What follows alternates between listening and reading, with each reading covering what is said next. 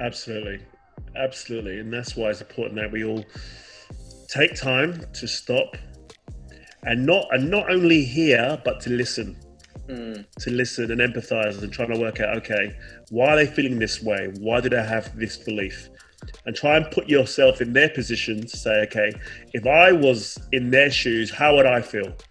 Mm. and and when people do that more often than not they'll be like i would be feeling and thinking the same way that these people are Well, hello there, friends, and welcome to yet another episode of Couple of Lattes. I almost forgot what I was going to say then, but somehow my brain did the work, and now I'm still speaking.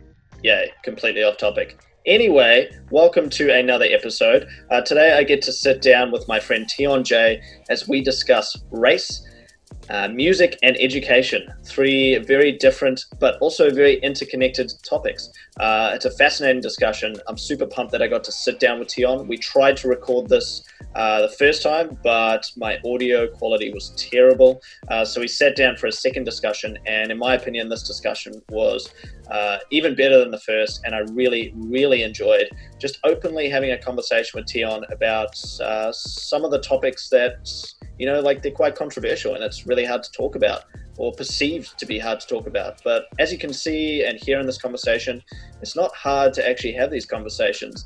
If you just go in with the mindset that you really want to understand someone's point of view, that you really want to educate yourself on a topic, instead of going in with the mindset of trying to be right all the time. But anyway, make up your own mind on this conversation. Uh, if you want to find Tion J on any of his platforms, uh, I'm just going to link him in the description below. Uh, it's a really fascinating discussion. Tion is a radio host, a presenter, a DJ, an MC, uh, and he's also a full time teacher, which is crazy. Um, really love this discussion. Can't wait to have another one. Anyway, that's enough for me rambling on. Enjoy this podcast and make sure you subscribe. Make sure you leave a five star rating. Make sure you leave a review if you're using Apple Podcasts.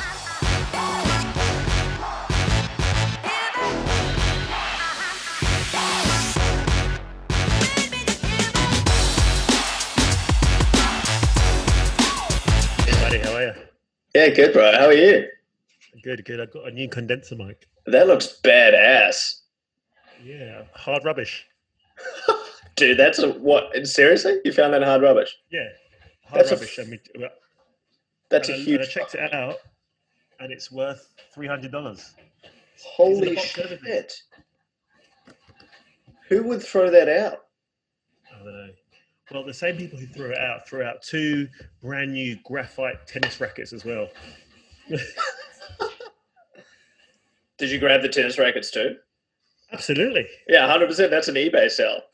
absolutely. Uh, I keep it. I love tennis, so Oh, no way. I didn't know you played tennis. I saw you were selling your shoes, actually.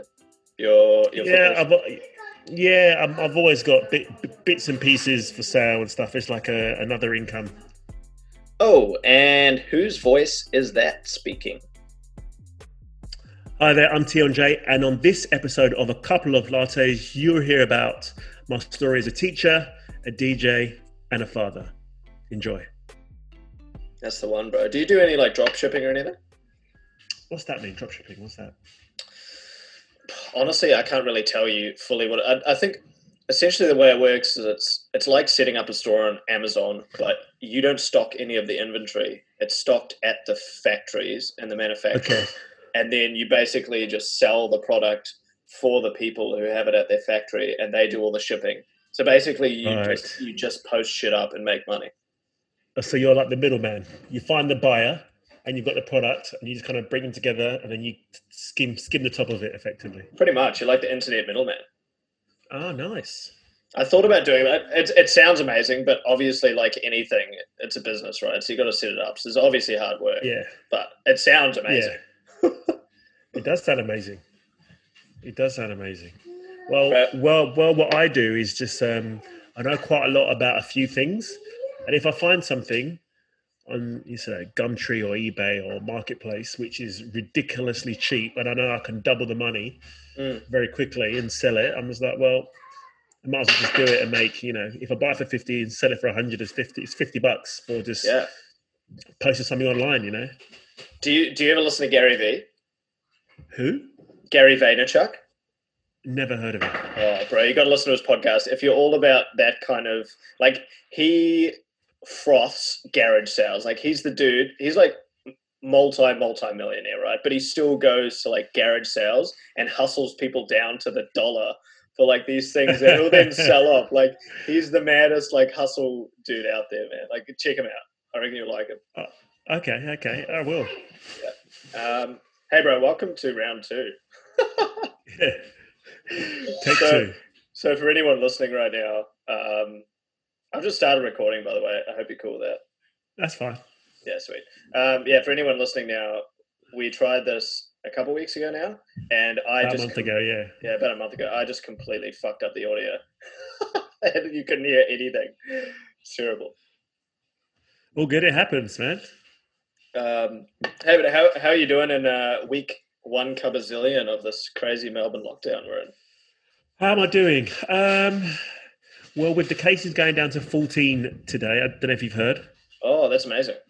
It's amazing, yeah. So I'm feeling a lot more upbeat. Mm. Um, with the continued relaxation of restrictions, I'm feeling better. Mm. But it's been a struggle, you know. Um, I'm a social person. I'm an outdoorsy person. Mm. Um, so to be forced to stay in pretty much all the time, it's it's been tricky. I'm not going to lie. Mm. Yeah, I 100% agree with that. I actually had like probably this past week was the biggest struggles I reckon I've had mentally. Just that like that feeling of just have you seen the movie Groundhog Day where it just repeats over and over and over again? Like- yeah, yeah. I think I have years ago, but yeah, I know, I know, I know, I know the saying. Mm, mm. Yeah, like most mo- mornings, my partner and I, we wake up and we're like, "What day is it today?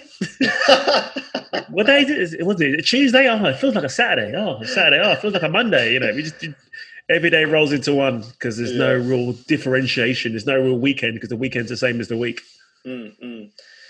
Yeah, so I mean, I know you relatively well now, Tion. So, like, I know you're a musician and you teach health at school. Um, Yep. So, I've kind of pondered that for a while because I don't know many people who do. Like, when you think about being a DJ and being someone who hosts a radio show, and then at the same time being a health teacher at the school, they're quite polar opposite in a lot of ways. Like the hours, the actual um, I guess the fundamentals of what you do. So I, I'm kind of interested to know how did you kind of fall into doing both? how does that work? How does it work? What, how did I fall into becoming a teacher and a DJ, or how do I how do I manage both? Both, both of those. so how did I become a teacher? Well, I played quite a high level of soccer slash football in the UK, and I played the equivalent to state standard and pro- professional. But my my state coach pretty much said, "Tion, you you'd become a good teacher because your manner, your temperament, your patience with people is very good." Mm. And that always stuck with me. And when soccer didn't really work out because I got a quite a bad injury, uh, because I'd done quite well at school, I was able to start a teaching degree, um, which I specialised in sport to help me with my rehab. And when I did get fit again, I could still continue to play play soccer, which is the PE teacher route. The DJing route, my father's a DJ, my brother's a DJ, my sister's a singer. I'm, my family's full of full of musicians. My cousin's a radio presenter. Runs in the just a- blood. runs in the blood, yeah. An amalgamation of, all- of all of those. Mm. So how did I manage? Go on, sorry. On the music side of things, just interested. Do you play many instruments, or is it just the DJ side of things? Like, do you sing? do you Um, play like guitar, piano, all that kind of stuff? Because I know a lot of musicians kind of they kind of have their fingers in a lot of different kind of musical pies, so to speak. Yeah, I wouldn't call myself a musician per se, but I have learned how to play the clarinet, Nice. which means I can play the sax very briefly, very you know to a very small level. I can mm, play a treat on the bums if play play a beat on the drums if I have to, yeah, yeah. um, but I wouldn't call myself a, a musician. Ah. What's what's kind of the how do you define a musician? I guess because I would call you a musician. Well, maybe so. Well, maybe so. I suppose like nowadays, DJs are classed as musicians. I don't know how that works. We don't really make music. Um, we just present music. I suppose. I suppose it's the same as a musician, really, isn't it? Yeah. Presenting music. Who knows? Um, what's the difference? I think a musician is someone who can who kind of plays music, and a DJ is someone who presents music. Mm. Obviously, Okay. a musician can present mu- music as well, Mm. but they can't, you know, fundamentally change the the sound. Yeah, true. and I guess the, that and the, and the music effectively. I guess, like you say, it can be both as well, right? Like, I don't know, Avicii, for example. This is obviously showing my musical knowledge when I say Avicii is my first DJ pick. You know, he's a producer and he's a presenter, right? Yeah, of course, of course. bit Yeah. Yeah. yeah. I Uh, think if you present, you're more of a m- musician, but if you're just DJ, you're more of just a presenter of music. Yeah, yeah, yeah, yeah. Makes sense. And I guess back to that original question, like, how do you balance being a teacher, which is like, I guess the hours are, are predominantly nine to five ish, and then you've got your DJ lifestyle, which sometimes you're playing till what, like three, four in the morning, right? When when Five in the morning, yeah, open. whenever, yeah, yeah. It's um, it's pretty straightforward to manage. Um, teachings in the day, in the week, on the Monday to Friday, and the, normally most gigs are on the weekend, Friday and, and, Sat- and Saturday. Um, I've got a supportive partner who helps me as well, Yep. which is very handy. Um, but yeah, be, see, because of different times of the day and different times of the week, they don't really overlap, so it's not really an issue to manage your time. Do you get like, uh, does it kind of drain you sometimes? The hours you do? Um, Because you got a kid as well, right? Like, uh, I don't know, people child, can yeah. in the background, like, you've got a kid. He's like, running around, yeah. That's a lot to manage. Yeah, uh, as I said, I've got a supportive partner. Um, my son, well, I try and leave for my gigs after he's asleep, Mm. and I'm and I'm I'm a back before he's awake. And if he's awake and he wants daddy, I'll I'll wake up with him. Mm. So I always make sure I've got energy to do that. So I'm well rested. If it means, let's say I have a gig at 10 p.m., my son sleeps at 7 p.m. I might have a like an hour and a half nap, see before I go to my gig, and after the gig I come home, go straight to sleep, and I wake up with maybe you know like four four or five hours sleep, fresh enough to to play with my son. That's how I manage it. That's amazing, bro. I, I want to take a moment to acknowledge you because, like, it, it, you make it sound really chill because that's your nature. But for a lot of people, they'd be cringing. They'd be like, "Ugh, four hours sleep. Fuck." Well, it's it's it's, it's management it's management as well, isn't it? I mean, like Mm. I'm quite good at knowing when I'm going to have some time. So I'm like, okay, in this time I need to have this to get this done. In that time I need to get that done.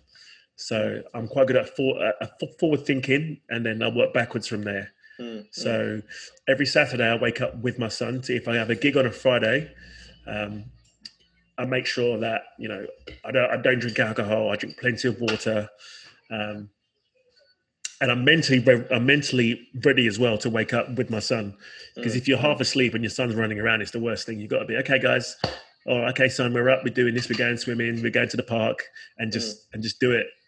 Mm. Yeah, I think that's um, there's some really good kind of nuggets of wisdom in there, Tion. Because I guess for a lot of people, uh, there's there's always that excuse like I don't have time, right? Like I don't have time to do my little passion projects on the side, or I don't have time to start my business, or I don't have time to start a family and do two Yeah. different things at once. You know, like you're someone who shows that well, if you want it to happen, like you're kind of the one in charge, so just make it happen. Absolutely. Um, I'm, I'm, I'm not going to preach about all that stuff, but there's plenty of time in the day, you know. Like Mm. for me at the moment, well, especially through lockdown, I'm waking up at six in the morning um, because that's a time when my family's asleep. That means that's my hour and a half of the day where I can do whatever I want. I normally I just go for like an hour run or hour exercise and I come home, uh, have my shower, and then I've done what I want to do for that day Mm, mm. you know. That's or so when good. my yeah, or when my son's asleep and, and my partner's chilling, I might jump on my laptop and you know produce some music for an hour Mhm. at, at- at the end of the day. So there is time. It's just how much you want to do it, really. Yeah, yeah, I totally agree, bro. Like it's powerful having. I do the same. Obviously, I don't have kids, or I don't have a missus who's here anyway. She's in Brazil, so we're doing it long distance. So in that sense, I've got a lot more free time to do my thing. But that's so important, right? Like so many people end up amazingly, ridiculously stressed because they just don't give themselves a little bit of like personal time in the morning. Just waking course, up yeah, an hour earlier and doing something for yourself actually gives you so much more energy than Oh, sleeping in amazing. and diving straight into the shit. You know. Absolutely. I mean, like a few a few days I have slept in, and then just jumped onto my onto Zoom and started to teach, and I feel terrible physically and mentally. Mm, But when I wake up early, I do some yoga sometimes for maybe twenty minutes. I Mm. do some uh, vinyasa or um, what's the new one I'm doing? Um, salutations, sun salutations. It's like a yoga flow. Oh yeah, yeah, yeah, yeah, yeah. Yeah, yeah, I I wake up and I'm uh, and I'm, I'm wide awake, and I'm just like, okay, wow, I feel really good Mm, mm. obviously I manage that with um, eating well, so I, I limit the amount of wheat I eat, the amount of dairy I drink, the amount of uh, meat I eat. Um, uh, yeah, and I just a lot of water, minimal ca- minimal caffeine, loads of fresh air, and sunlight as well. I try and stand outside for at least twenty minutes. Just Yeah. cook me, Take me now, son. burn me. Yeah, a lot less. Make me a prawn. Absolutely. Um, so yeah, um, I'm I'm I'm no I'm no you know health guru or anything. Yes, I do teach health. I just know what works for me. Mm. I know how I feel when I do certain things. I know how I feel when I don't do certain things, and I just try and do what makes me feel good. So Hundred percent, man. I- I wanted to share a, a, a truth with you. Actually, last time we talked, so it's really interesting that we're kind of talking about this now, uh, because last time we talked, I did exactly that. I had had a massive week, and I slept through my alarms, and I woke up around nine, and I think we'd we'd scheduled for ten. And I don't know if you've noticed, but like my energy today versus what my energy was when we first talked is vastly different. Because this morning I woke up at six a.m. I did all my Wow. shit. I got my exercise in. I was feeling good. But last time we talked, I was just like, uh, just like a fucking zombie, bro. So it's it's so true. And like you say, like neither of us are health gurus. You probably know a little bit more than me since you teach health, but it's the little things like go like smell the flowers, get some sunshine, go do a run, like all those tiny little things like add Yeah. up to a much greater feeling throughout the day. absolutely, absolutely. But bro, I wanted I wanted to gravitate a little bit towards teaching. I'm really interested to know how, because I consider myself somewhat of a teacher. Like I used to do outdoor education with kids who Oh, were cool. sort of Sick. 14. Yeah, yeah. I don't know if you knew Oh, that. nice. Um, No, I didn't. yeah, well, so I'm, that- I'm well, I'm, I'm actually a specialist in, that, in outdoor ed, which I don't tell anyone. oh no shit. Oh, awesome. Yeah. Maybe we can talk about that a little bit. But like, I used to, so I used to take kids. I wasn't a teacher per se, but I used to work with schools, take kids out into the bush, do hiking, kayaking, whitewater kayaking, like all the stuff that kind of builds resilience and builds Yep. self awareness and this kind of attachment to nature. And I really, really enjoyed it. And I found that by teaching, I personally got a lot out of it, and I personally learned more than by actually learning. You know what I mean? Like when you actually Yeah. start teaching things, you learn more about yourself and you learn from others. How, how is- Absolutely. how has teaching impacted you as as a person? Um, how's it impact? Well, it's taught me some lessons like, uh, like when I first thought uh, to become a teacher, I thought I had to know everything. I had to be like one page ahead of every student, and then you realize there's some students who know more about certain things than than you than you do, and it's not necessarily a bad a bad thing. Um, I learned that when that happens, you so you can just flip it and just get the person who knows more about something to just share their experience. Mm. Then when and then when kids get a chance to share, they're more open to sharing, even if it's right or wrong. And then we can have an open talk or discussion about why something could be valid or not so valid, and then we can just you know um, analyze and dissect things. And that's a powerful way of t- teaching. Mm, mm. Yeah, I love that. I, I totally agree. Actually, I did a podcast on a friend of mine's show a little while ago about education, and that was one of the things that I'm really passionate about, which I've kind of seen from my own experience in the outdoor industry is when you actually get kids to teach each other and have these Yep. conversations together. Uh, they learn about the wrongs and the rights and the barriers and the boundaries, Yeah. but then it also tends to be more ingrained as opposed to like a kid sitting at a desk and just like Being told, yeah. Like, dude, that that I never learned that way. Like, I dropped out of school when I was sixteen because I was like, "Fuck this, I'm out."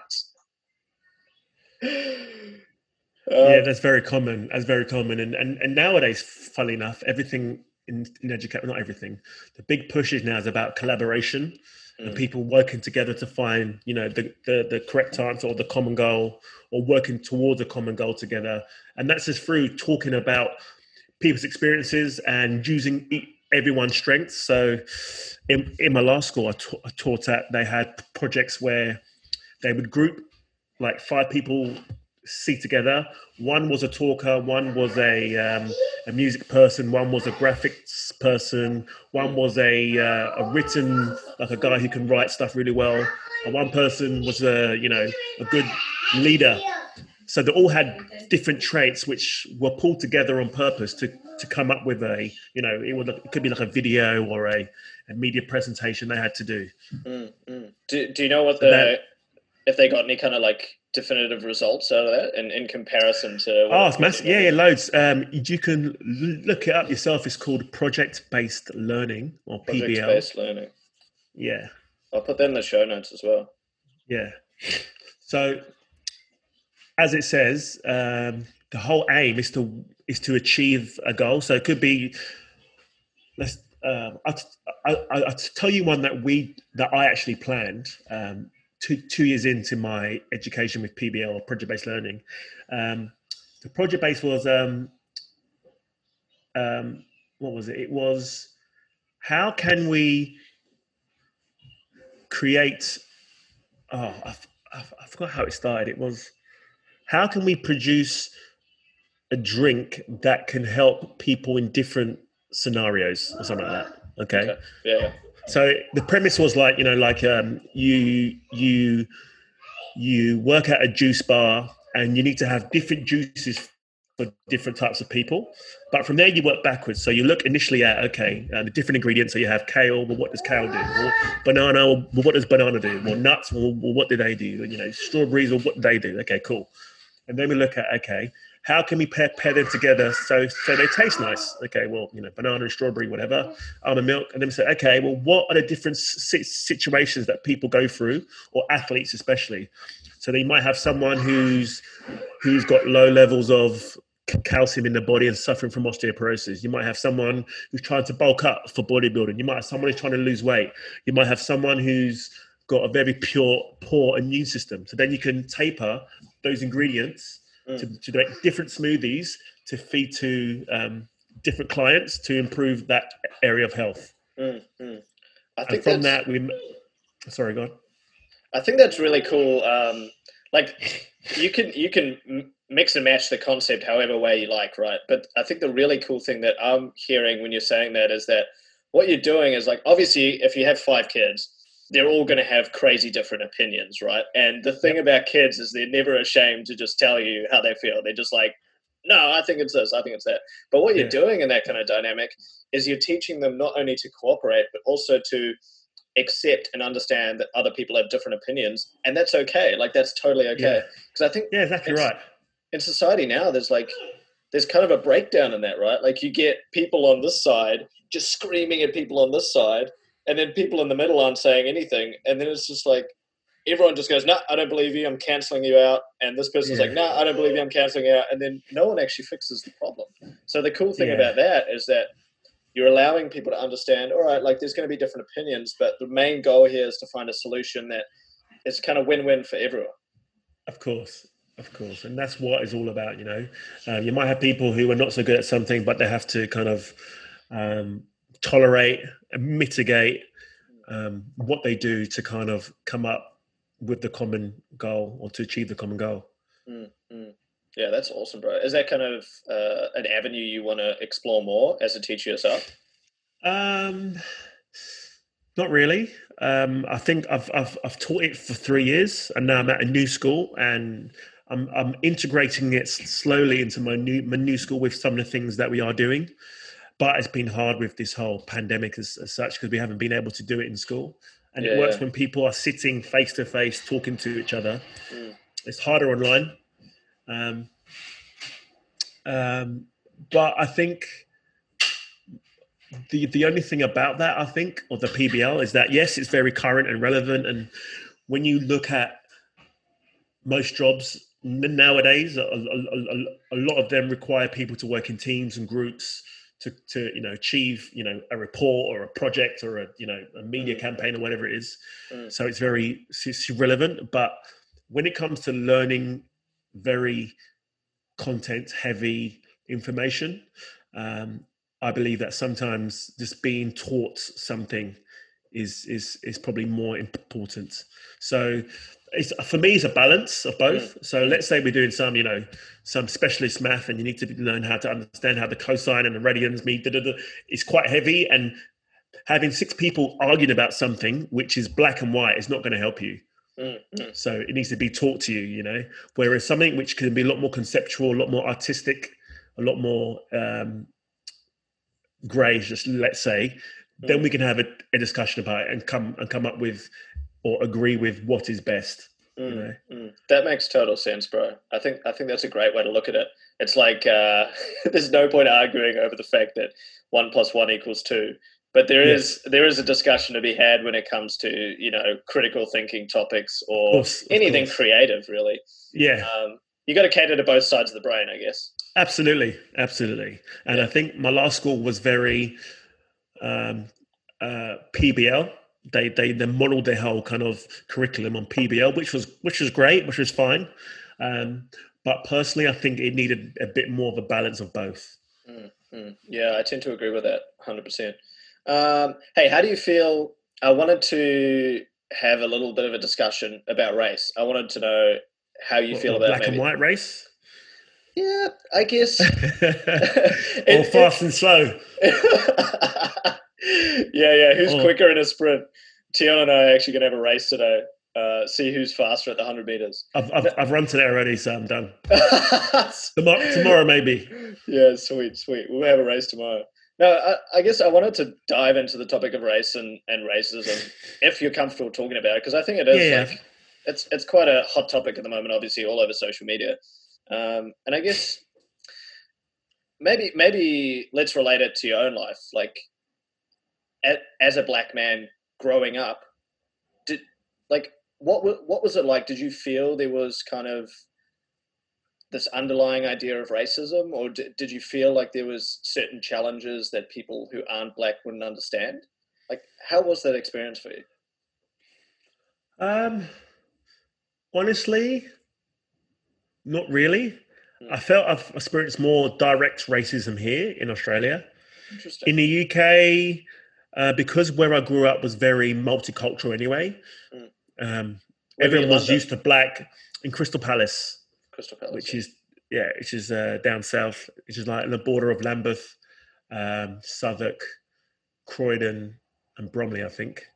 Um, so where I was, it was very multicultural. So there was black people, and there was white people, and there was Chinese, and there was Indian, and there was Jews, and you know there was Arabs and everything. So there wasn't much racism, I would say direct racism towards me. Mm. So did I experience any? I don't know because maybe because I was a uh, because I was in in it and I was used to it. When someone was being racist to me, I probably probably didn't even realize because I was so used to it just being how it was.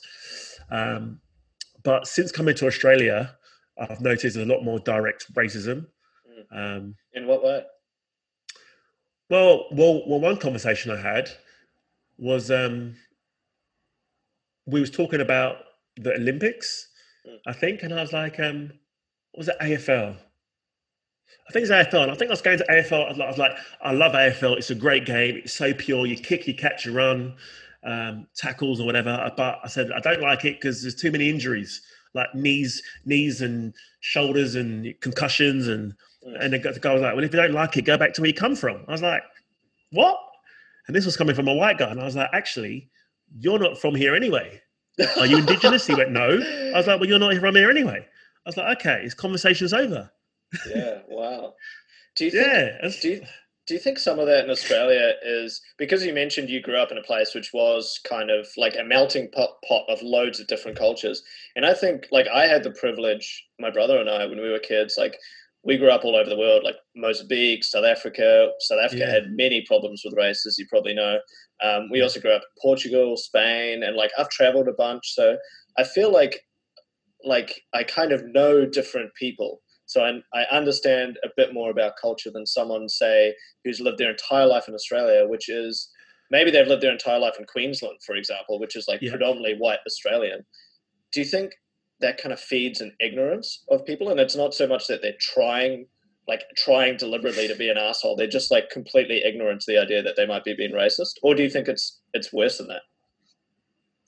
I think it is just ignorance, you know, and, and you know, there's a saying, you can't be what you can't see. And um, if you don't go anywhere different, you're only going to know what you know. Mm. So you're a product of your surroundings. So if you increase the size of your environment, then you will be a more rounded person. So I know some people have never left Australia, for example, and they're like, oh, why would you go there? It stinks. I'm like, well, how do you know? You've never been there. oh, you know, oh, I've just I've seen on TV, you know, I've seen on whatever Fox News, or I was like, yeah. Unless you go, you don't know. Yes, you have a a prejudgment, a prejudice from what you've seen on TV, but unless you know, unless you go, you don't know. Mm, like mm. I've been to South Africa, and everyone's like, "Oh, were you attacked? Was it dangerous?" I was like, "No." Like I'm not, I'm not saying it's not dangerous, but in my experience, when I went there, it was fine Yes, I've heard about the HRV and the carjackings and the shootings and all that kind of stuff. But from being there for over a week, I experienced none of that whatsoever.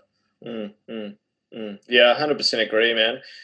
I guess on the on the topic of prejudice as well, I think one of the other things I notice is like really ignorant people, whether they're trying to be ignorant or they just they just have no idea, they get really offended when you call them out on something that is prejudice. Like they almost feel like they're not prejudiced, right? Like I'm not prejudiced, I'm not racist, but in in reality, all of us are prejudiced. Like all of us, like no matter what we try and do, like we, we're going to be prejudiced in some way. And I think a lot of the times the ability to be like, oh, okay, like shit, like I actually don't know about this topic or I actually don't understand this.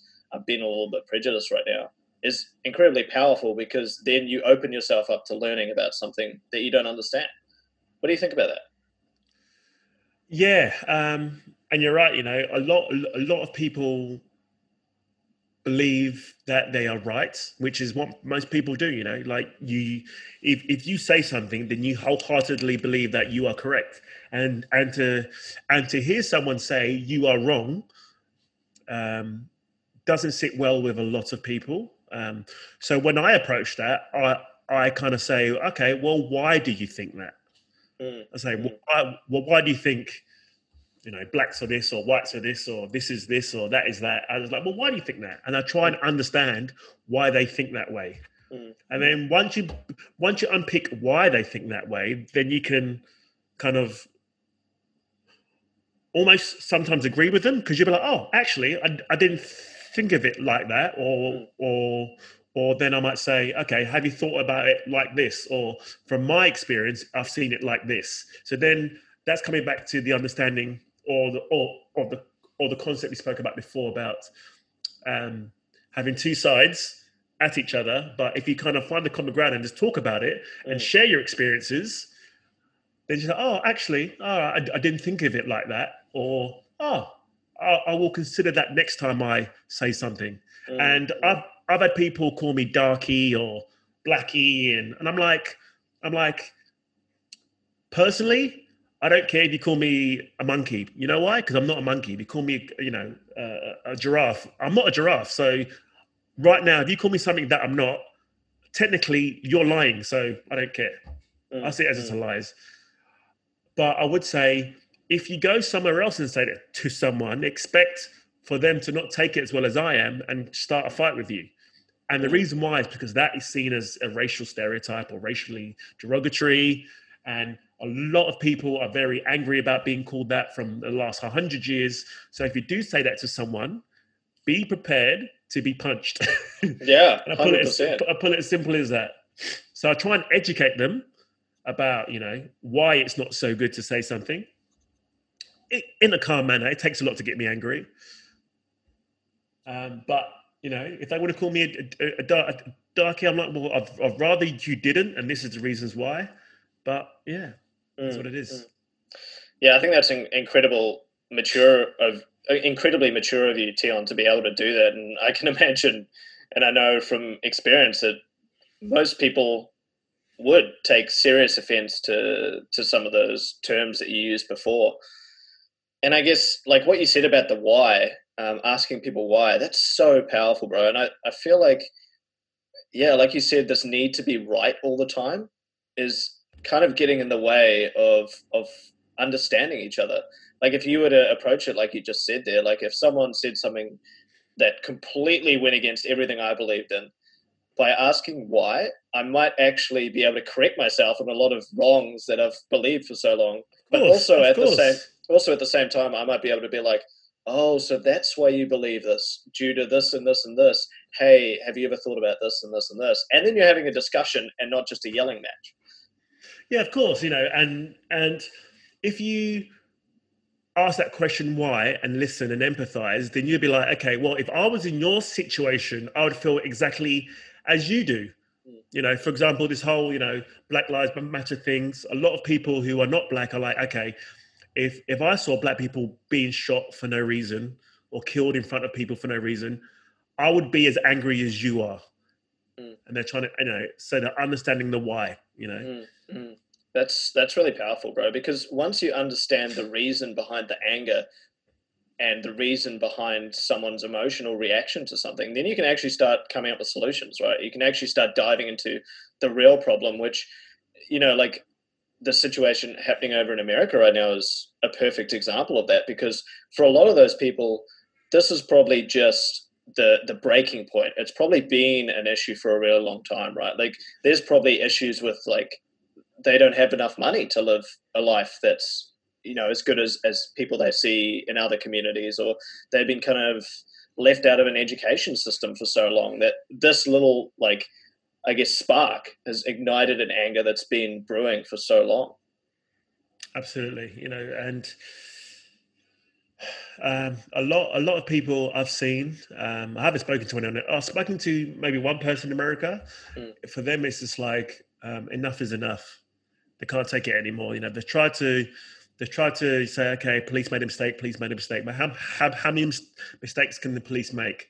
Especially as we're paying the police to make those mistakes. Mm. And then they, and you know, and all these deaths and murders, let's, let's put them as they, you know, let's say as it is, the murders are being covered up by the police as if, as if, as if nothing has happened. Mm, mm, mm. Yeah, I can, so. I can understand where the anger is coming from, right? And it would, it would be so good if, if more people were able to have these kind of conversations, right, and understand more about a situation and then maybe the right solutions can be made instead of just reactions all the time just react react react. Like what's that going to achieve you know? Like the, the more reaction you have and the less proactive action you take like the worse the problem's going to get right? Absolutely absolutely. I mean you know there's no wrong or right. It's just we need to work together to make everyone feel better and mm. safe mm. and give everyone an, an, opportunity to you know to reach their their full potential Mm. Well, let's hope. Uh, our conversation probably won't change the minds of politicians and bigwigs in America, but let's hope uh, more conversations like this happen. You know, like Joe Rogan's a good example, like podcasts that are, are that big and they have these in depth conversations. Like I heard one with Tim Ferriss and Jamie Foxx the other day, which was okay. like really powerful. And like, I don't know if you follow a lot of Jamie Foxx's stuff, but I think as a human being, like he's a really quite an incredible person. Jamie Foxx is like my hero, man. Yeah, bro. I, I really He's my him. hero. Because yeah. he can act, he can sing, he's yeah. funny, he's charismatic. He reminds me of my dad as well. Mm. So much. Um, he's super intelligent too. Like when hearing yeah, him talk to Tim Ferriss, I was like, fuck, dude, like you're like so much more intelligent than I've given you credit for. Like obviously I knew he was intelligent, but like hearing him discuss really deep topics, I'm like, whoa, okay. yeah. When is is this a new thing that the Tim Ferriss thing, or is it quite old? Or it's uh, it's his newest episode actually. Check it out. I'll, I'll send it. I'll send on, it to you. On on um, was it Tim Ferriss or Joe Rogan? Tim Ferriss show, not Joe Rogan. Okay. Tim Ferriss. All right, yeah, check it out. Yeah, yeah, yeah. Check it out, bro. It's really good. But one of the things, I guess, to kind of gravitate to the musical side of things, one of the things Jamie Foxx was saying is like, obviously, he grew up on the tail end of a very um, divided America, and there was still a lot of the South and yeah, the South and the North, and there was that you know like people were using you know the N words, and Yep, white yep. people didn't didn't want black people in their communities, and there was still segregation, and so he grew up in this time, and what his grandma instilled in, in him, she sounds amazing. Apparently, she was at his parties when he'd have like all these big wigs around, and she'd be popping bottles Yeah. of champagne, and she was 80 years old. Sounds like a legend. But um, he was saying like what she instilled in him is, you know, music is something that, regardless of your color, of your culture, of your language, of where you're from, will bring people together. And he used an example of when he went round to this uh, white folks' place for Christmas, and at that time, a lot of young black musicians were hired because they didn't have to pay them as much, and also black music was like amazing at that time, right? Like Yeah. all the rhythm and the jazz, and white people really liked listening to it, even though they didn't like black people at the time, which was yeah. Weird. It's crazy, isn't it? Yeah, it's crazy. weird, weird, It's like- crazy. How does that Oh. work? But This makes no sense. yeah. I like Chinese food, but I don't like Chinese people. Like, bro, that's an example that's have one- actually playing out right now, hundred percent. you have one without the other? You know. anyway, whatever. But what he what he was saying in the story is like he went round and he went round with a friend of theirs, and the the white family that answered the door said, "Oh, only you allowed. We don't want two N I G G E R in the house." Um, which was like I heard that I was like, "Geez, how did you not react to that?" And he just he took it on the chin. He walked in there and they asked him to play music, and they were treating him like shit, treating him like shit. And then he just started playing, and all these white people just melted. And at that moment, he what he said is they realized that I was a human being, that I was just like them, and they just deeply connected with him. And he changed their minds at like 14, 13 years old by playing this amazing music. How, what, what's your kind of reaction to that? Is, is, has music been something like that for you? Um, not to the same extent, uh, but yes, I've used it to bring people together. I've never had it where someone's calling me an N word or, or whatever, but Mm. I've played all over the world Brazil, um, New York, um, Ibiza, Marbella, Greece, Cyprus, whatever. I played around the world. And when you play good music and the energy you get from people, and you look out and there's like a black and a brown and a white and a grey and a yellow and a purple and a you know they- tall, short, they- black, white, everything, if cross they're dresser and a If whatever. grey, You know, but you know, if they're grey, they've Young, obviously old. taken they've, they've obviously taken too many pingers if they're grey, mate. yeah, yeah, and uh, yeah, you're right. And music has that ability to bring people together and Yeah. under one under one roof. You know, like like the one of the reasons why I play house music Mm. is not well the one well, the, obviously it's because I, I, I like it, but um, I, sp- I speak to my sister. Um, I was speaking to my sister like years ago when I started getting into it, and she was like, "Do you know that house is kind of like church music?" I was like, "Well, what do you mean?" She, she goes, "Well, the energy you find in the house is is is." Or, or they use the term house to mean the church. I'm like, okay. She goes, well, in some songs, they actually quote verses like John 16 says that give all your thanks to God. And, and if you listen back to the older house songs, you hear a lot of biblical and church um, references in there. Uh, True that. so, yeah. And I was like, True. oh, I like, ooh, light bulb moment. Yeah, actually, uh, it's funny you say that because I remember when I used to work at the Emerson on the Sundays, the gay guys would come in and they'd be like, "Oh, we're going to church, We're going to church," because it's all house music, and I didn't really make the yeah. connection then. And now you say it, Yeah. yeah, like a lot of house music, they do use like a lot of like almost like Church preachers reference. talking in the background. Yeah, of course, of course. And even if you think, um, you know, when they say "have your hands in the air," that's a that's a church reference to praise Him, to feel His love. Yeah, right. That's why they say "have your hands up." Yeah, right. Because in Hey. the church, if you see like in Sister Act, they have their hands up. Like, yeah, hundred percent. that's, that's why that's where it comes from. Yeah, hundred percent. You like church music, people. Yeah, listen to more house music if you're religious. Listen to on. my house music. Take Yeah. it to church. Yeah, actually, because you you host your own uh, radio show, which my brother I do. went on a little while ago. Do, He let's killed talk it, about that man. a little bit. Yeah, let's He talk. killed let's, it. Let's talk He about your show. it. Shout out He was so good. He was so good. I didn't want to stop for the ad break, but I was like, I have to stop for the ad breaks. It's part of my my um, my things I have to do, you know, Yeah, my yeah. requirements to maintain the show. Uh, I had to stop, and he was like, "You're right." I was like, "Yeah, cool." Ad break, come back again, played it, and killed it. And after, my face was like sending me messages on Instagram and Mixcloud and Facebook, just loving him. Like, yeah, the, the energy, the mood, and he just nailed it. He just nailed Yeah. it. But I knew he would anyway. Mm. But to be honest, I didn't know he would to that extent. Yeah, well done, Paolo. I hope you're Killed listening it. to this. Killed it. Yeah. Absolutely killed it. So proud of him. And Shout out to Paolo. I'll um, I'll make sure he listens to this one. Uh, but about the about the radio show, like for you personally, is that something like you really enjoy? Do you get do you get paid for that? Like I, I don't actually know.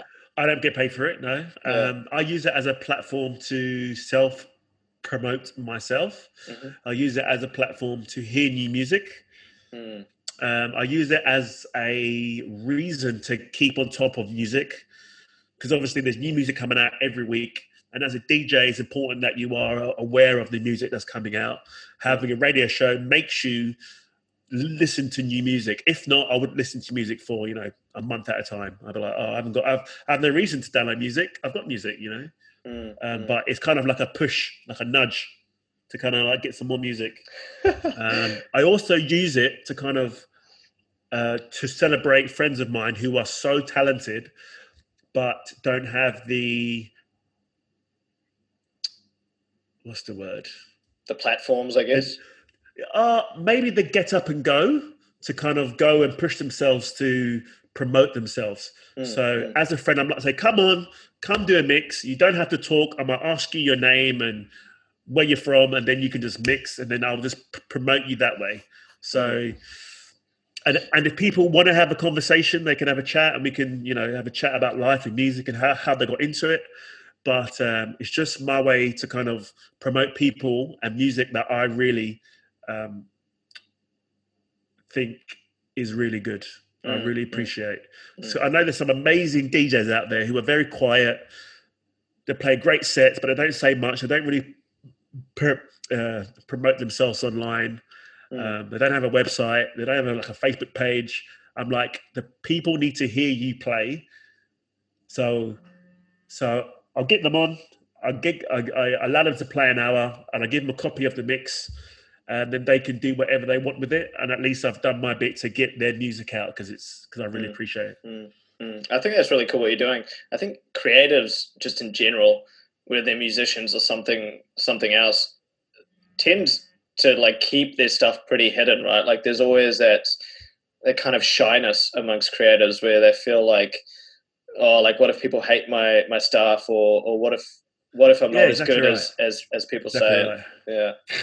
It's exactly right. And, and you find that um, no disrespect to DJs or anything like that, but you find that um, the really good ones you don't really hear about, and the ones that are really well known, they're not as good as some of the little unknown organic DJs who've been playing in the basement for like you know 25 years. They can mix on vinyl and play amazing music, and Mm, they're playing all these songs that you have never heard before. mm, You've mm, never heard before mm. and and the people who are trying to get to play play music that you would have never heard before.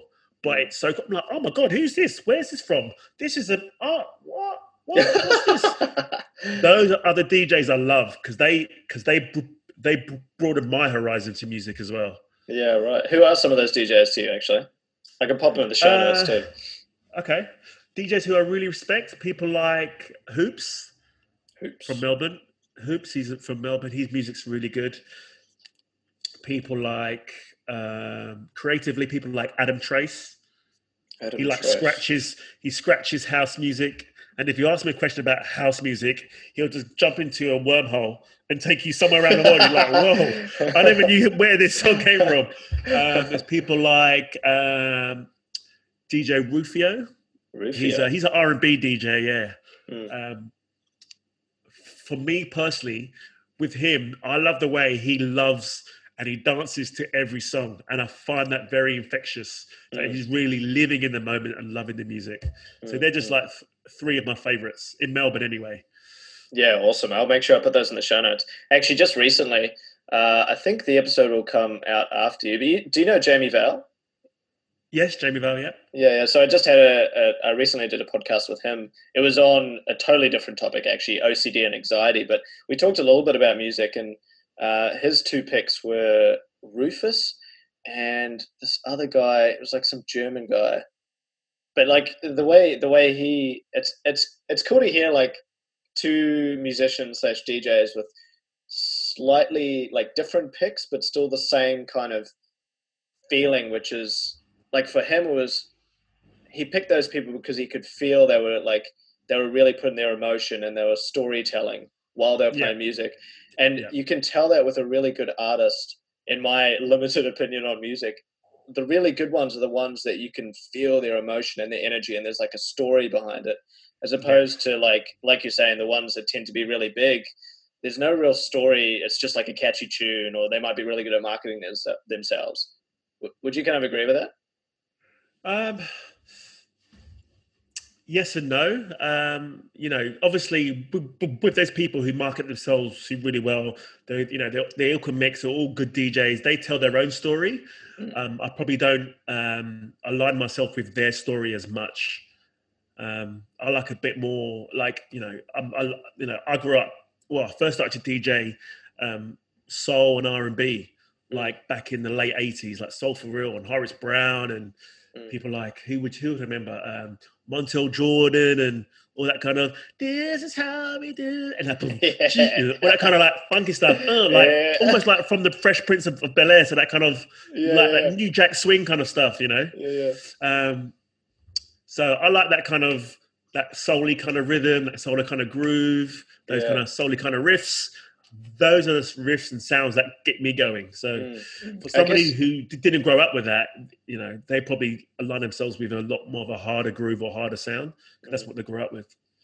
I guess the thing that really sets um, sets like the the amazing musicians apart from uh, like not to say like other musicians, like you say, other musicians and DJs who have done well marketing themselves, they're still amazing and they can do stuff that I could never even hope to do. But the ones that like yeah like i said like there's like you were doing then like i just wanted yeah. to dance even though i've got terrible yeah. dance moves you know like i felt it you know like it's uh yeah.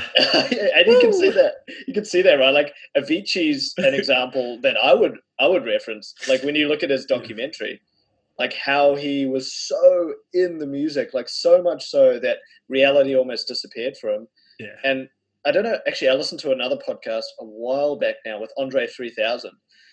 And oh, he, yeah. like, he's incredible, right? And he was talking about how for him, he would get so engrossed in the music that he would just completely disconnect from reality. And it almost became a problem for him. Like, he was severely depressed when he wasn't playing music, when he wasn't creating sound.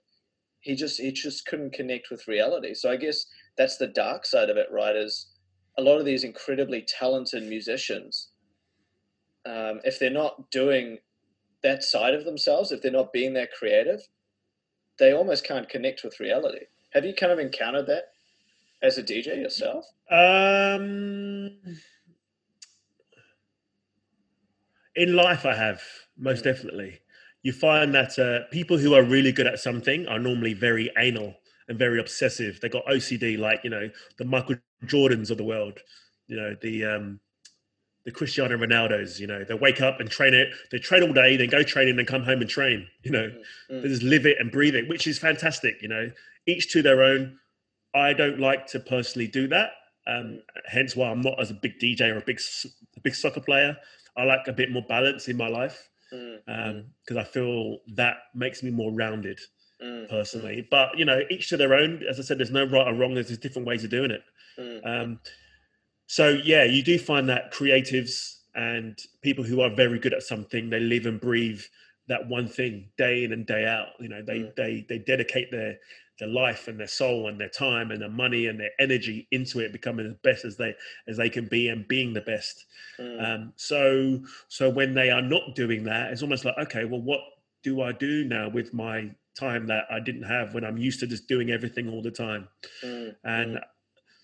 and when and when you realize, you know, okay, well, okay, let's speak to someone. Oh, I don't really have many friends because all my friends don't talk to me because I'm normally too busy to talk to them in the first place. So, you know, yeah, that's what happens. Yeah. You know, so unless you have a friend who does what you do, um, but then if you're talking to someone who does what you do, you're normally going to talk about what you're doing anyway. Because then you're probably going to be working anyway. So, you know, yeah, it's an Yeah. interesting one. Yeah, that is right. I think we talked about this a little bit last time we chatted, and I guess another one I'd another example would be someone like Phelps, for example. You know, like incredible athlete and probably has motivated and inspired so many people to you know pursue their own strengths.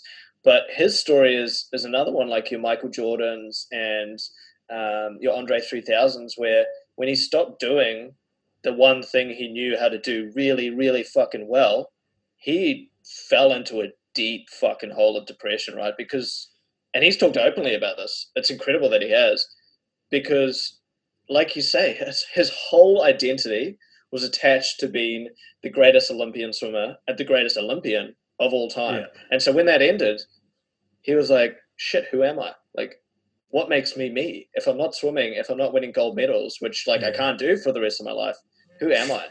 So what you brought up then about balance, I mean, like you said, like I think it's important to have those people, but it's also like being one of those people is like it brings its own set of challenges, right? Because like course, you, you're gonna have to face that. You're gonna have to face that depression, that darkness.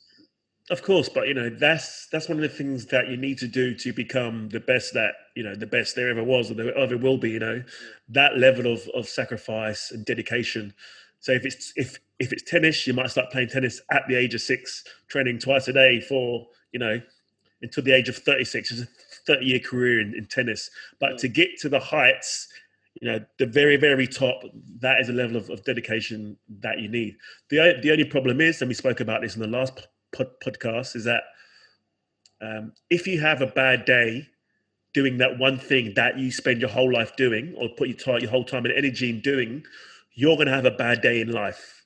Mm. But if you have other things, other baskets, um, other things that you divert your energy to, or you share your energy with, if you have a bad day in, say, your tennis, but you play the violin on the weekends or the violin in your spare time, then you can go play the violin and you know, you know, uh, get some kind of um, happiness from playing your your violin. Mm, You know, mm. so you're you, so you can share your energy, share your interests. Um, but yeah, I think it's very important. Well, for me, it's important to have you know different things that you do. So if one's not going very well, then you can divert your attention to other things to kind of bring you joy and happiness Mm, and, and lift your mood. mm. Um, and then you can go back and work on your thing once you clear your head by doing something else. Mm, mm. Yeah, I agree.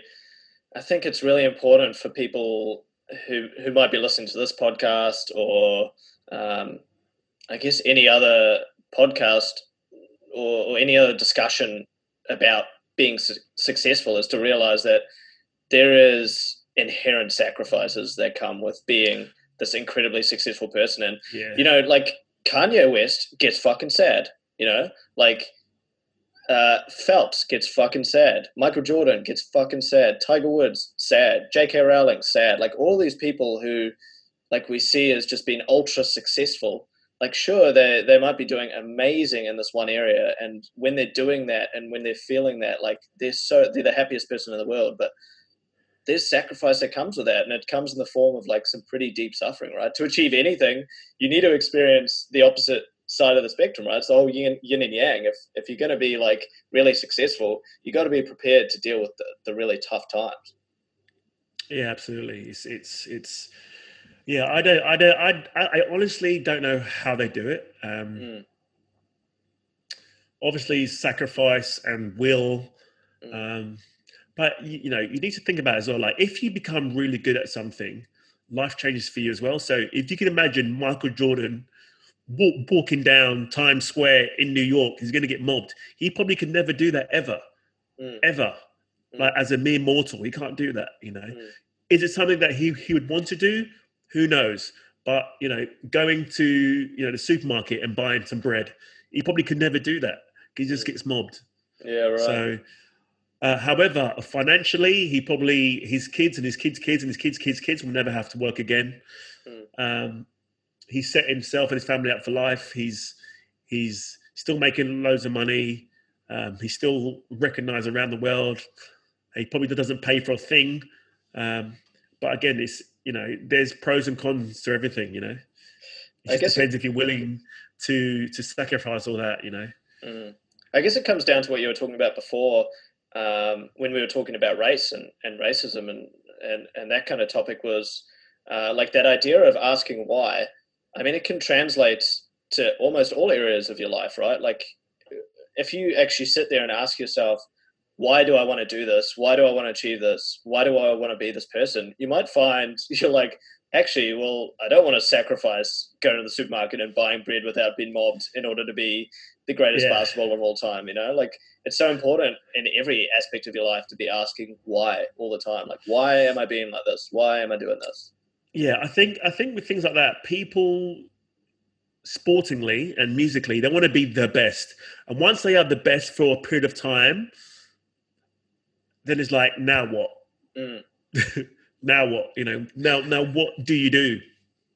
You know, Yeah. I've been the best for ten years. You know, like um, I've met Usain Bolt a few times, and he's always said, you know, I want I want it to be the greatest. Okay, you're you're the greatest track athlete sprinter of all time ever. You know, now what? I mean, he's happy doing his things, whatever.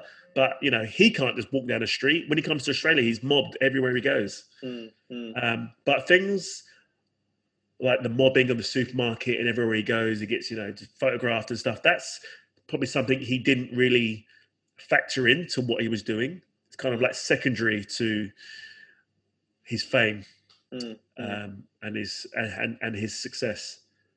True that. He probably just started off as as a kid thinking like, how can I? Because I don't know his full story, but I'm assuming you know he didn't come from great wealth.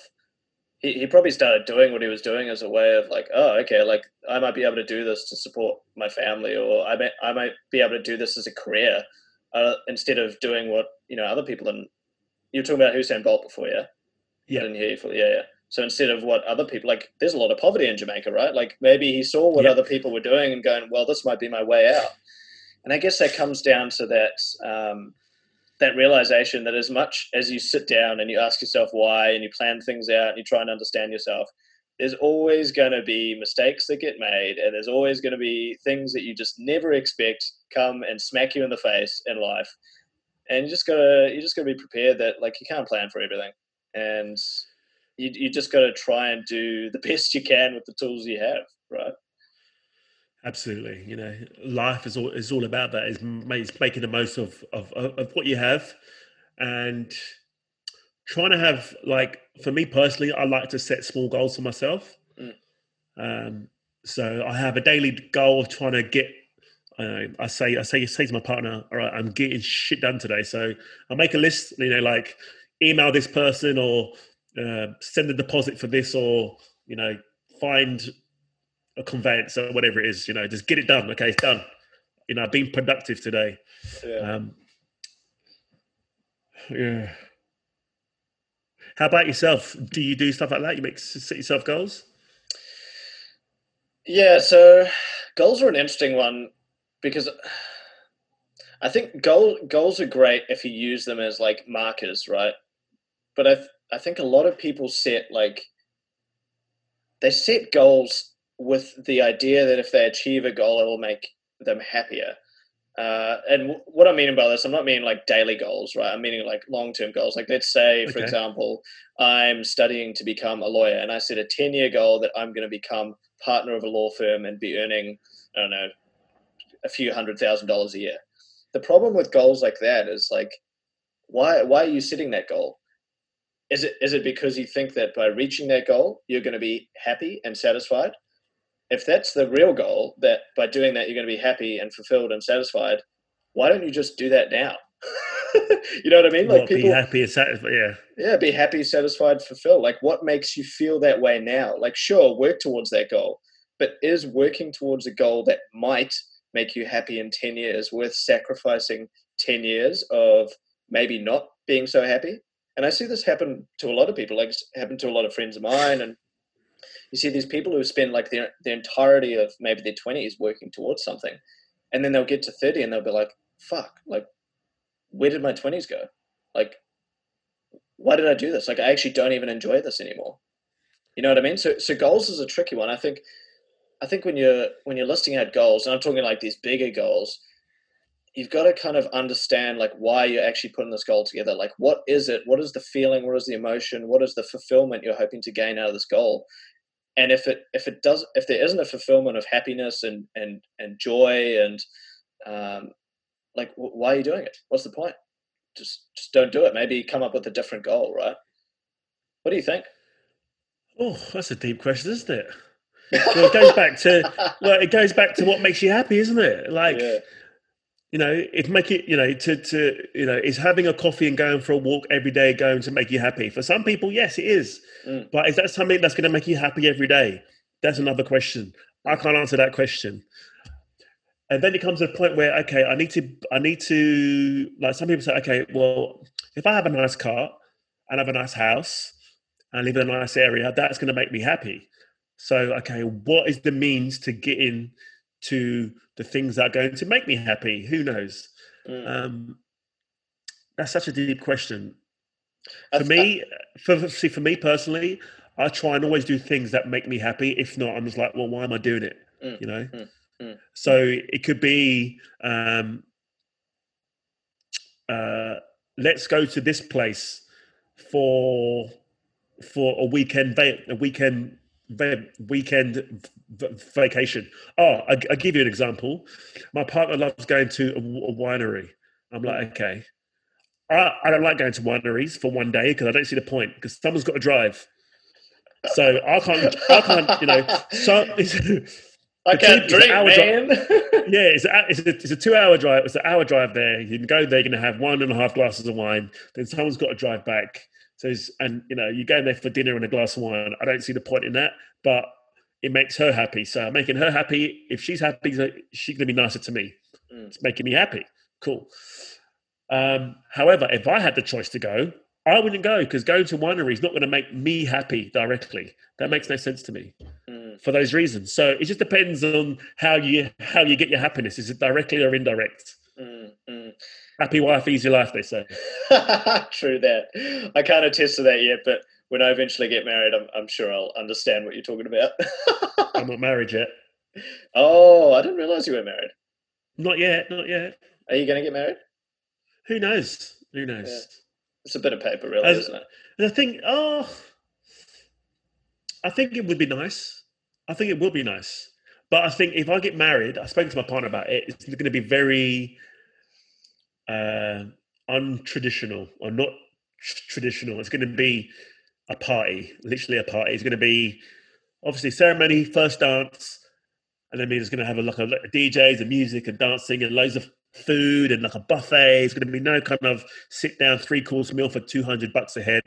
Hell no! It's going to be it's going to be but it's going to be like they've got the Hennessy, the rum, the vodka, the champagne, the wine help yourself, free pouring, go get drink, kids dancing. There's going to be food being brought out every couple of hours. You know, yeah, some yeah. nice, you know, like some Caribbean food and some, you know, some, you know, you know, whatever, whatever. Just, just very, very open.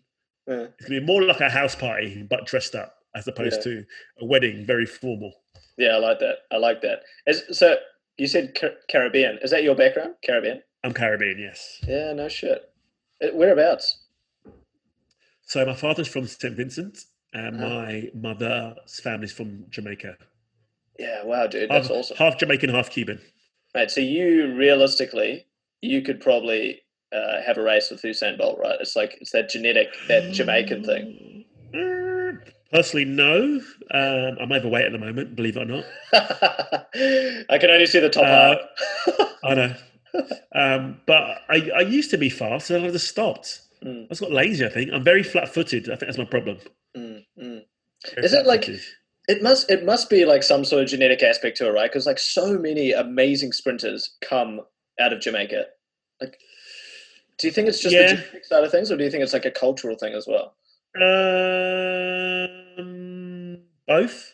Mm. Like in Kenya. Uh, so in Kenya and Ethiopia, uh, they're at high, high, high altitude, mm. which is the geography. Mm. Plus, they have to travel long distances to get anywhere, so they run. So they're mm. training by going to school. They're training by going to the shops. They're mm. training by mm.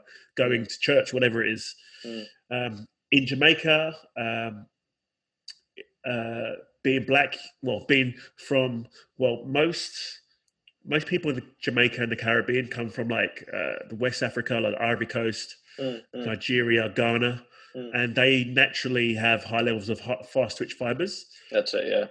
Um, so when they have their offspring, they have fast twitch fibers. Plus, again, they have to. I think in some areas have to run quite a lot to get to places, Mm, but they go. It's not as fast, so they go faster. Mm. So because of the culture and the environment, they're used to running a lot, which is their Mm. training. Uh, so yeah, they get you. They they get used to sprinting. Yeah, I guess it's a combination of the two, right? Like there is that genetic Yeah. element, and then there's also that cultural, that environmental, like you're talking about there. Um, yeah. Plus, you, plus you find out. See, see, before Jamaica was so good, it was America, Mm. but a lot of the um, slaves went from Africa to America Mm. as well. Mm. Plus, they worked on the plantations, picking cotton and making rail lines. So Mm. they got physically bigger and stronger as well. Yeah, true. So the genetics got en- enhanced almost by Enhanced, the yeah, situation. As But bad as that theory situation anyway, was. yeah.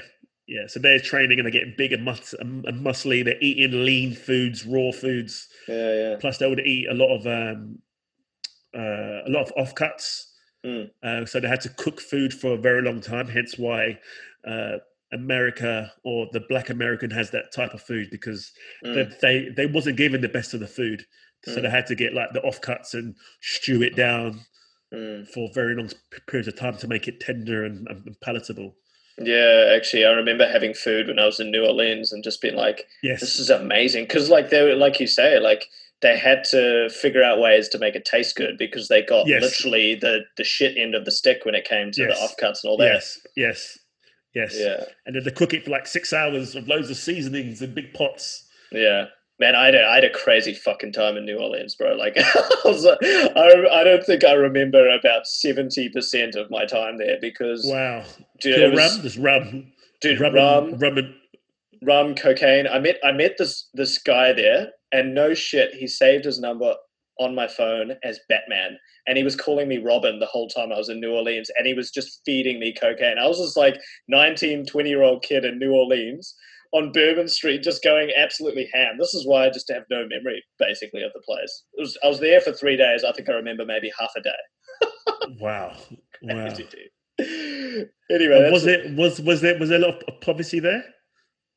definitely yeah it was it was still pretty soon after uh, the the hurricane went through Yeah. um, and you could see the damage and you could see the effect that had predominantly on the black community um, because like a lot of the a lot of the projects and a lot of the um, i guess what what is commonly referred to as like the hood right like the the, the housing areas that weren't that well looked after weren't that well policed weren't that well funded were the ones that unfortunately got the worst hit. So yeah, like the poverty there was was quite sad, and there was certain areas you'd go to which had just been completely abandoned. wow. Yeah, so it was it was pretty eye opening actually to see. And then I mean, you've got the other end of the stick, like the French Quarter and then Bourbon Street, where it's like just a constant non-stop party. It's just, it's this crazy vibe, right? And I guess I guess a similar one would be like you've been to Brazil, right? Like Rio, for example, you get like the amazing, amazing like beaches, Copacabana, and like there's lots of wealth there. And then literally around the corner is huge fucking favela. It's the same kind of vibe, Yeah. right? In in New Orleans was like you'd have this amazing wealth and all these people partying and having a good time, and then you'd go a kilometer away and it would just be like these abandoned projects basically, and people who were living on the street because their houses were destroyed by the hurricane, and no one wanted to help them. You know. Yeah, it's terrible, isn't it? Mm, mm. It's a shame there's su- such inequality in such a small distance. So when I went to New York, I went to New York. When did I go to New York? About 2007, I think I went there. Oh yeah, around the financial Um, crisis. Uh, maybe just before 2006, seven. Mm. My, I had a friend from uni. He went to to New York to see to dance, Mm. like ballet or contemporary, whatever. Mhm. She says, "Come." I was like, I was single, living on my own, had my car, and I was like, "Okay." So booked a flight and went. So good. so get to New York, and she was like, "I'm staying in Harlem," and I, and I- I've heard how bad Harlem was on the news or Mm. whatever, or, or TV, whatever. So I don't. Okay, cool. I'll go. I went to Harlem. It was cool. It was nice. Mm. However, where we stayed was. Have, have you been to New York? Yeah, I have, but I can't say I've been to Harlem. All right. So basically, you got Manhattan, which is like the rich part, the white part, and you literally cross the road, and there's Harlem, the top of Central Park. So where, so where we stayed, you come out, you to look left, you can see, you can see Central Park. Yeah, Now, right, okay, around so I've Manhattan-. Yeah, yeah, you're, Mm. you're literally. So around Manhattan, the taxis are what color? New Yellow. York. Yellow. In Harlem, they're black. Wow, that's black. random. Yeah. Why? Well, don't know. Don't know. I was like, wow.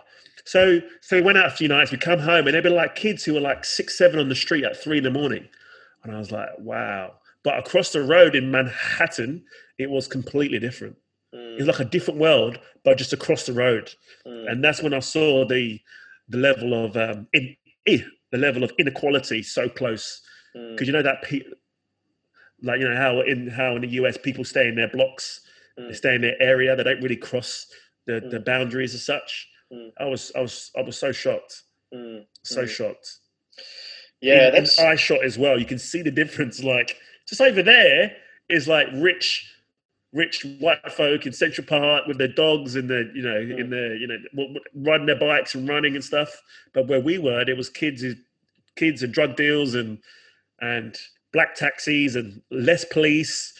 It's crazy. mm, mm. I see, but God, sorry. Uh, no, I'll, I'll let you finish. I'll let you finish. Yeah, and since then I've heard that um, because of gentrification, a lot of people who go who've gone to New York can't afford to live in Manhattan, so Mm. now they've moved into Harlem and they're pushing all the all of the, the the locals out further out of New York. Mm, mm. Yeah, it's a it's a sad reality, shame. right? And this Yeah. comes back to what we were talking about before, Tion, with uh, uh, like this. If you're like, let's say you're you're a black family living in Harlem, and you're waking up and you're looking at these like super wealthy white families in these amazing places, like it's staring you right in the face. It's just a constant reminder, it's just a slap in your face, slap in your face, slap in the face. Even at that point, like in 2007 when you went, it's easy for you to look back now and understand how this anger is simmering over and boiling over. Yeah, of course. It's because like if you're constantly reminded of that every single day, like there's gonna be some anger and resentment that builds up. But then on the other side of the stick, right, you have all these people living in this shelter and the problem becomes that when you live in this kind of shelter, this little bubble of your own, this little cognitive bias that you have that everything's fine and everything's okay and life's dandy and life's amazing, you never really bother to venture out and look and see the other perspectives and understand. And hmm. this is like for me, and I don't know, I'm going to assume for you as well, like travel has been so amazing for me in that respect because, like, you know, I consider myself incredibly privileged and incredibly lucky to have had the upbringing I had. But when I when I go to places like Brazil and I see this inequality and I speak to the people who live in these communities or in Malaysia or Vietnam or in Africa or in the States, it gives you that understanding and awakens you to the opinions and the points of view of, of others.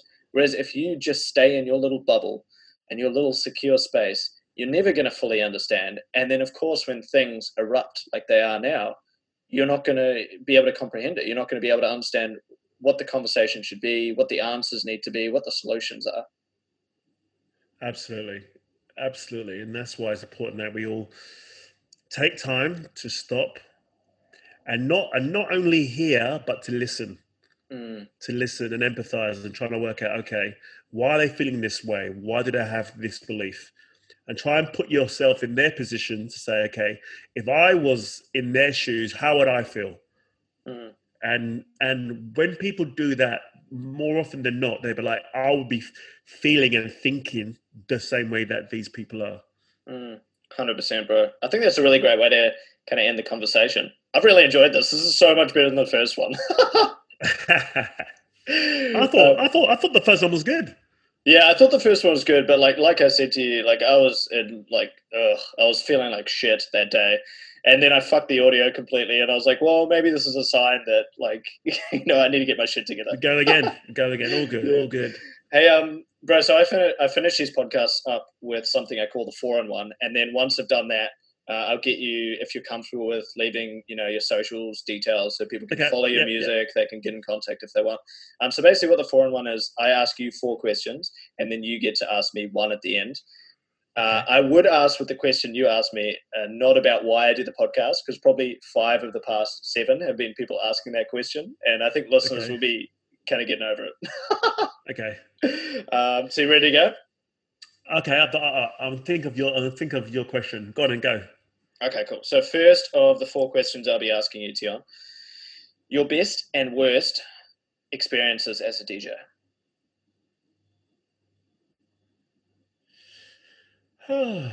worst. Um, worst experience as a DJ. Well, I've had a few. Um, I've done a wedding where, um, when I was DJing, um,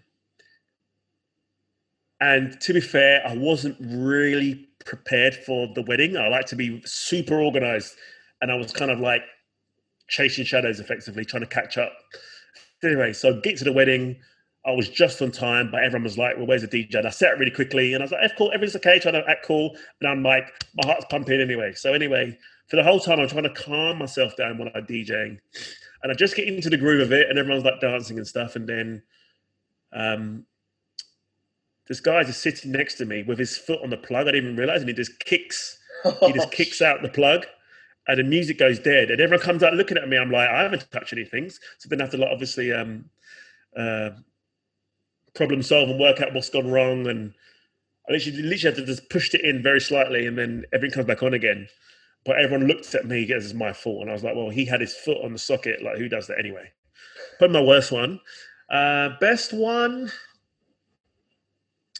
best one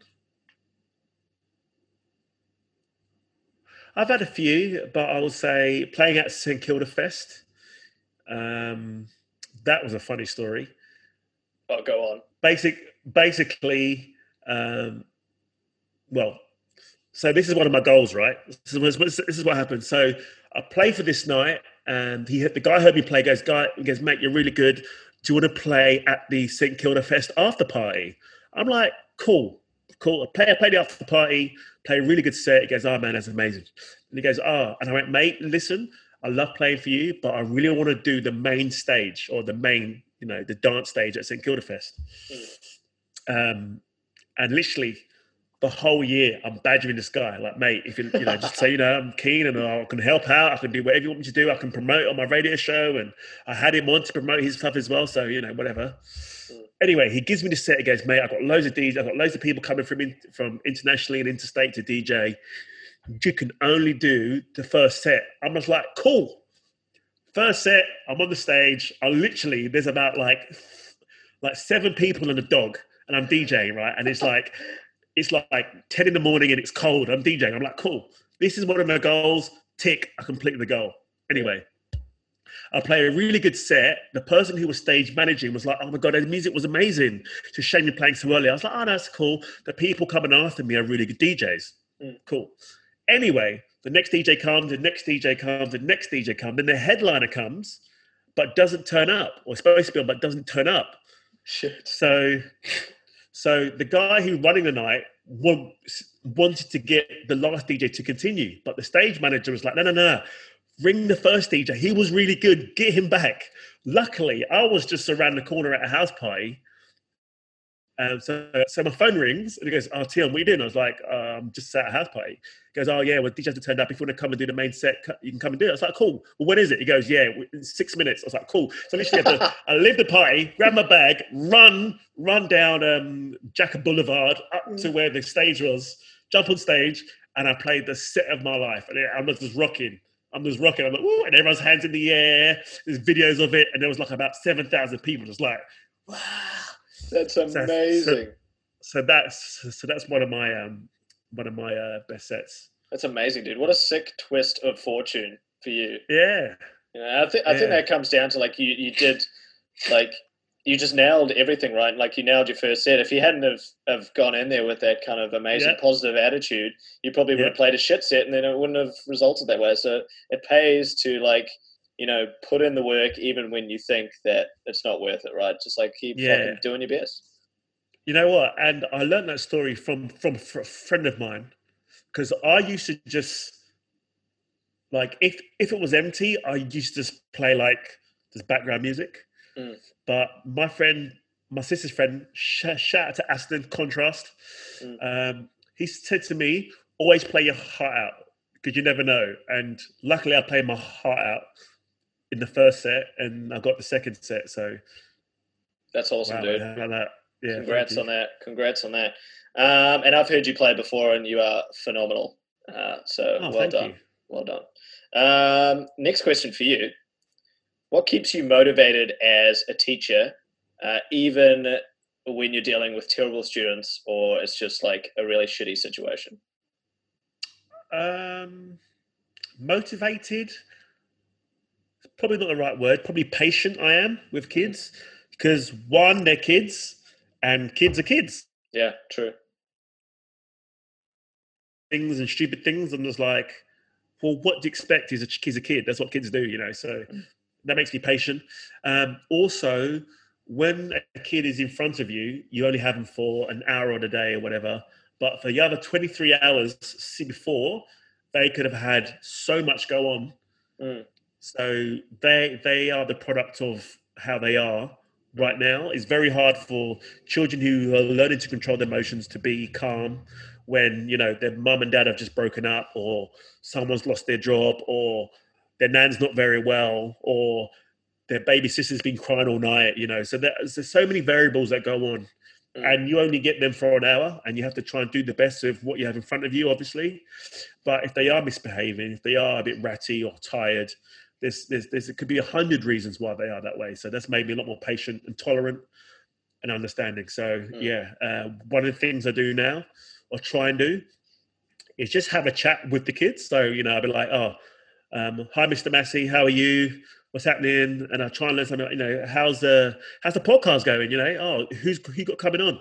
So to just, just to kind of uh, relate to them, it's not for like 20 minutes. It's just like a three minute not even three minutes, like a 30 second check in. How you doing? What's news? What's happening? Are you good? Okay, cool. And then from there, hopefully I've kind of grounded everyone and then we can try and get something done productively for the class. Yeah, I think that's such a good thing to have as a teacher. And I remember when I was at school, teachers were not patient with me, and I understand why they weren't because I was a little shit, to put it frankly. Um, but but why were you a little shit? That's the question. Exactly right. Like I wish I, I mean, you can't change the past, right? And I wish I had had more teachers um, who asked me those kind of questions because then maybe I would have had a better time at school. But unfortunately, I didn't. Um, so it, it's good that there is teachers out there like yourself, you know, who are able to sit there and go, all right. This kid hasn't been a little shit just because of me. They've been a little shit because of some stuff that's going on in their life that I don't yet understand. Okay. Yeah. So I really like that. Yeah. Okay, next question. Next question for you, bro. Okay, so this one's a bit of a funny one. You have to be this person. So think of like Freaky Friday, the movie, um, or the the song by Chris Brown. um, Yeah. So you have to be this person for the rest of your life, and you only have these two choices. It's either Ed Sheeran or Cardi B. Who do you choose? Ed Sheeran, I think. Why? Um, Apart from the fact he's a boy and you're a boy. why Ed Sheeran? Because Ed Sheeran slept on Jamie Foxx's couch. True, actually, I heard that in the podcast too. Yeah, I did, didn't know that. Yeah, Yeah, um, and Jamie Foxx, sorry, and Ed Sheeran is one of those. He doesn't have the face for entertainment. Let's be honest; he's not the best looking bloke in the world, Mm. but just through pure talent and his voice, um, he's he's made his, he's made a house name. So props to Ed Sheeran. mm, mm. yeah, I totally agree, man. Uh, cool. All right, you get a question for me, bro. or is that three or four? Is that That's three? four. That was four. Oh, okay. Okay. Oh no, no, no, no. That was three. You're right. The last Okay. one. How has having a son changed your life? Wow. Um,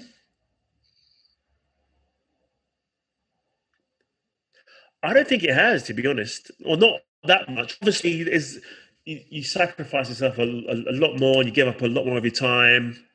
Um, but I was very adamant when, well, cognitively, that when I had a son, it wasn't going to mean, or it wasn't going to mean I would stop doing certain things. Mm. So some people, you know, like you know, they like to go out and want, you know, and they have kids. I can't go out anymore, or you know, I have kids. I can't go for dinners anymore, or I can't DJ anymore, or I can't play sport anymore. And for me, that is that's really, really um, a really p- problematic, problematic, mm. and a really negative way to think about kids. Mm. Um, when people think about kids that way, it's more like a sentence. You know, mm. uh, you can't do what you what you used to do, which makes you you. Mm. Um, when really you should be trying to show the kids of the things that you like to do and mm. teach them how to do it if they're interested. Mm.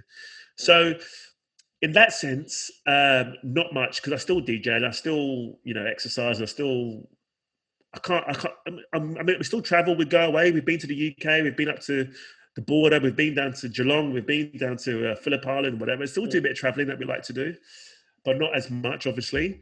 Mm. Um, but what it has done is meant that I need to be a lot more time sensitive. Um, and improve my time management even more so. Mm. So he gets the best of me whenever I'm around. Um, so I'm not there half asleep, tired. I'm there and I'm awake and I'm engaged and I want to do what he wants to do. And we're exploring and we're climbing trees and we're riding bikes and we're the scooters and all, all, all, that kind of stuff. Mm. Um, also, um,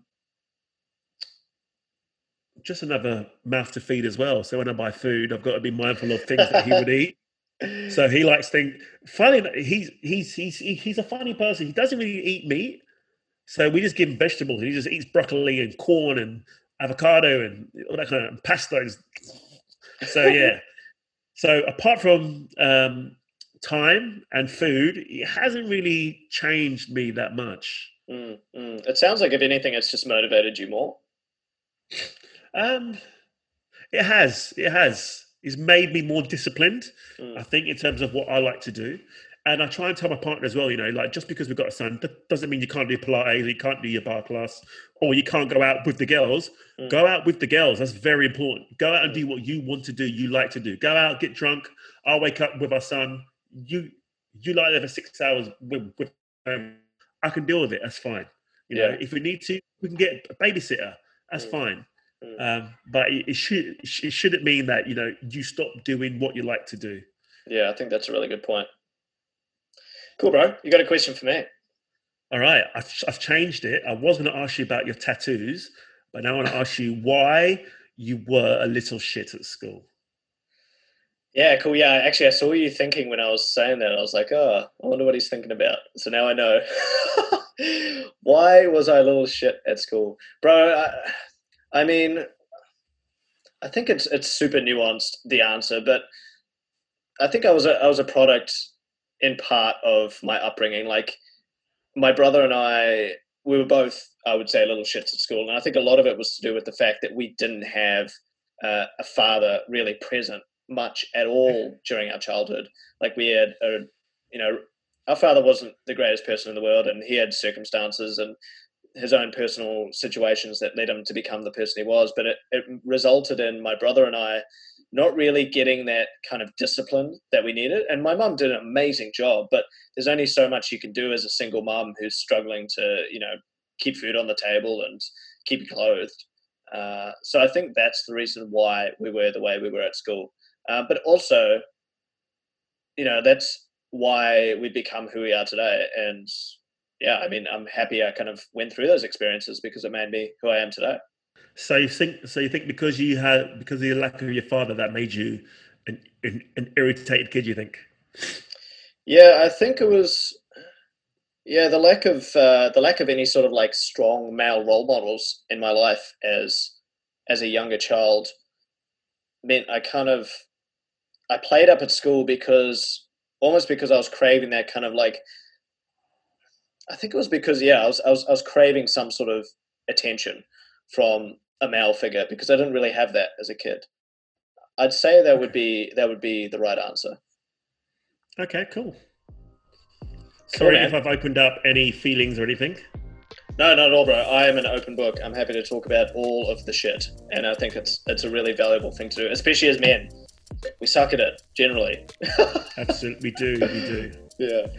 Anyway, bro. Um, so let's kind of wrap up with if people are listening to this and they're like, you know what, I really want to follow Tion's music. Or Check me out, just... follow me, like me. Yeah, yeah, yeah. Where, where can they do that? Where can they do all that good stuff? If they type in on Facebook, Twitter, Instagram, Tion J, T E O N space J A Y, you find me on Mixcloud as well under that Tion J. Loads of mixes. I've got about 300 on there. Mm, some mm. radio shows, um, some guest mixes. I've got Paolo's on there as well. Yes, you can so. check that one out.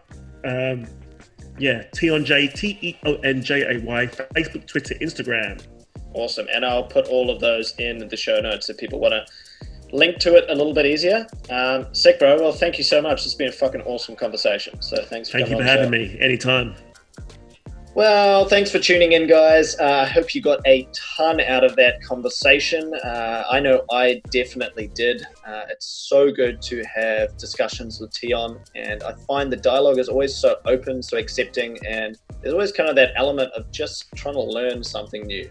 Uh, so I really enjoyed hearing all about music, hearing all about uh, how he balances his life being a DJ, a presenter, a host, but then also a full time teacher. And I really enjoyed the fact that we were able to dive a little bit into race, to prejudice, and have just an open conversation so that we can understand more individually. And hopefully, by listening to our conversation, you guys were able to understand a little bit more yourself and maybe ask a few more important questions in your own life. Anyway, anything that we talked about leaving in the show notes will be in the show notes, as well as all of Tion's details. Uh, feel free to reach out to him, send him a message, or just send him some feedback. Uh, much love to each and every one of you. If you do want to get in contact with me, best way is through Instagram at couple of lattes and enjoy that.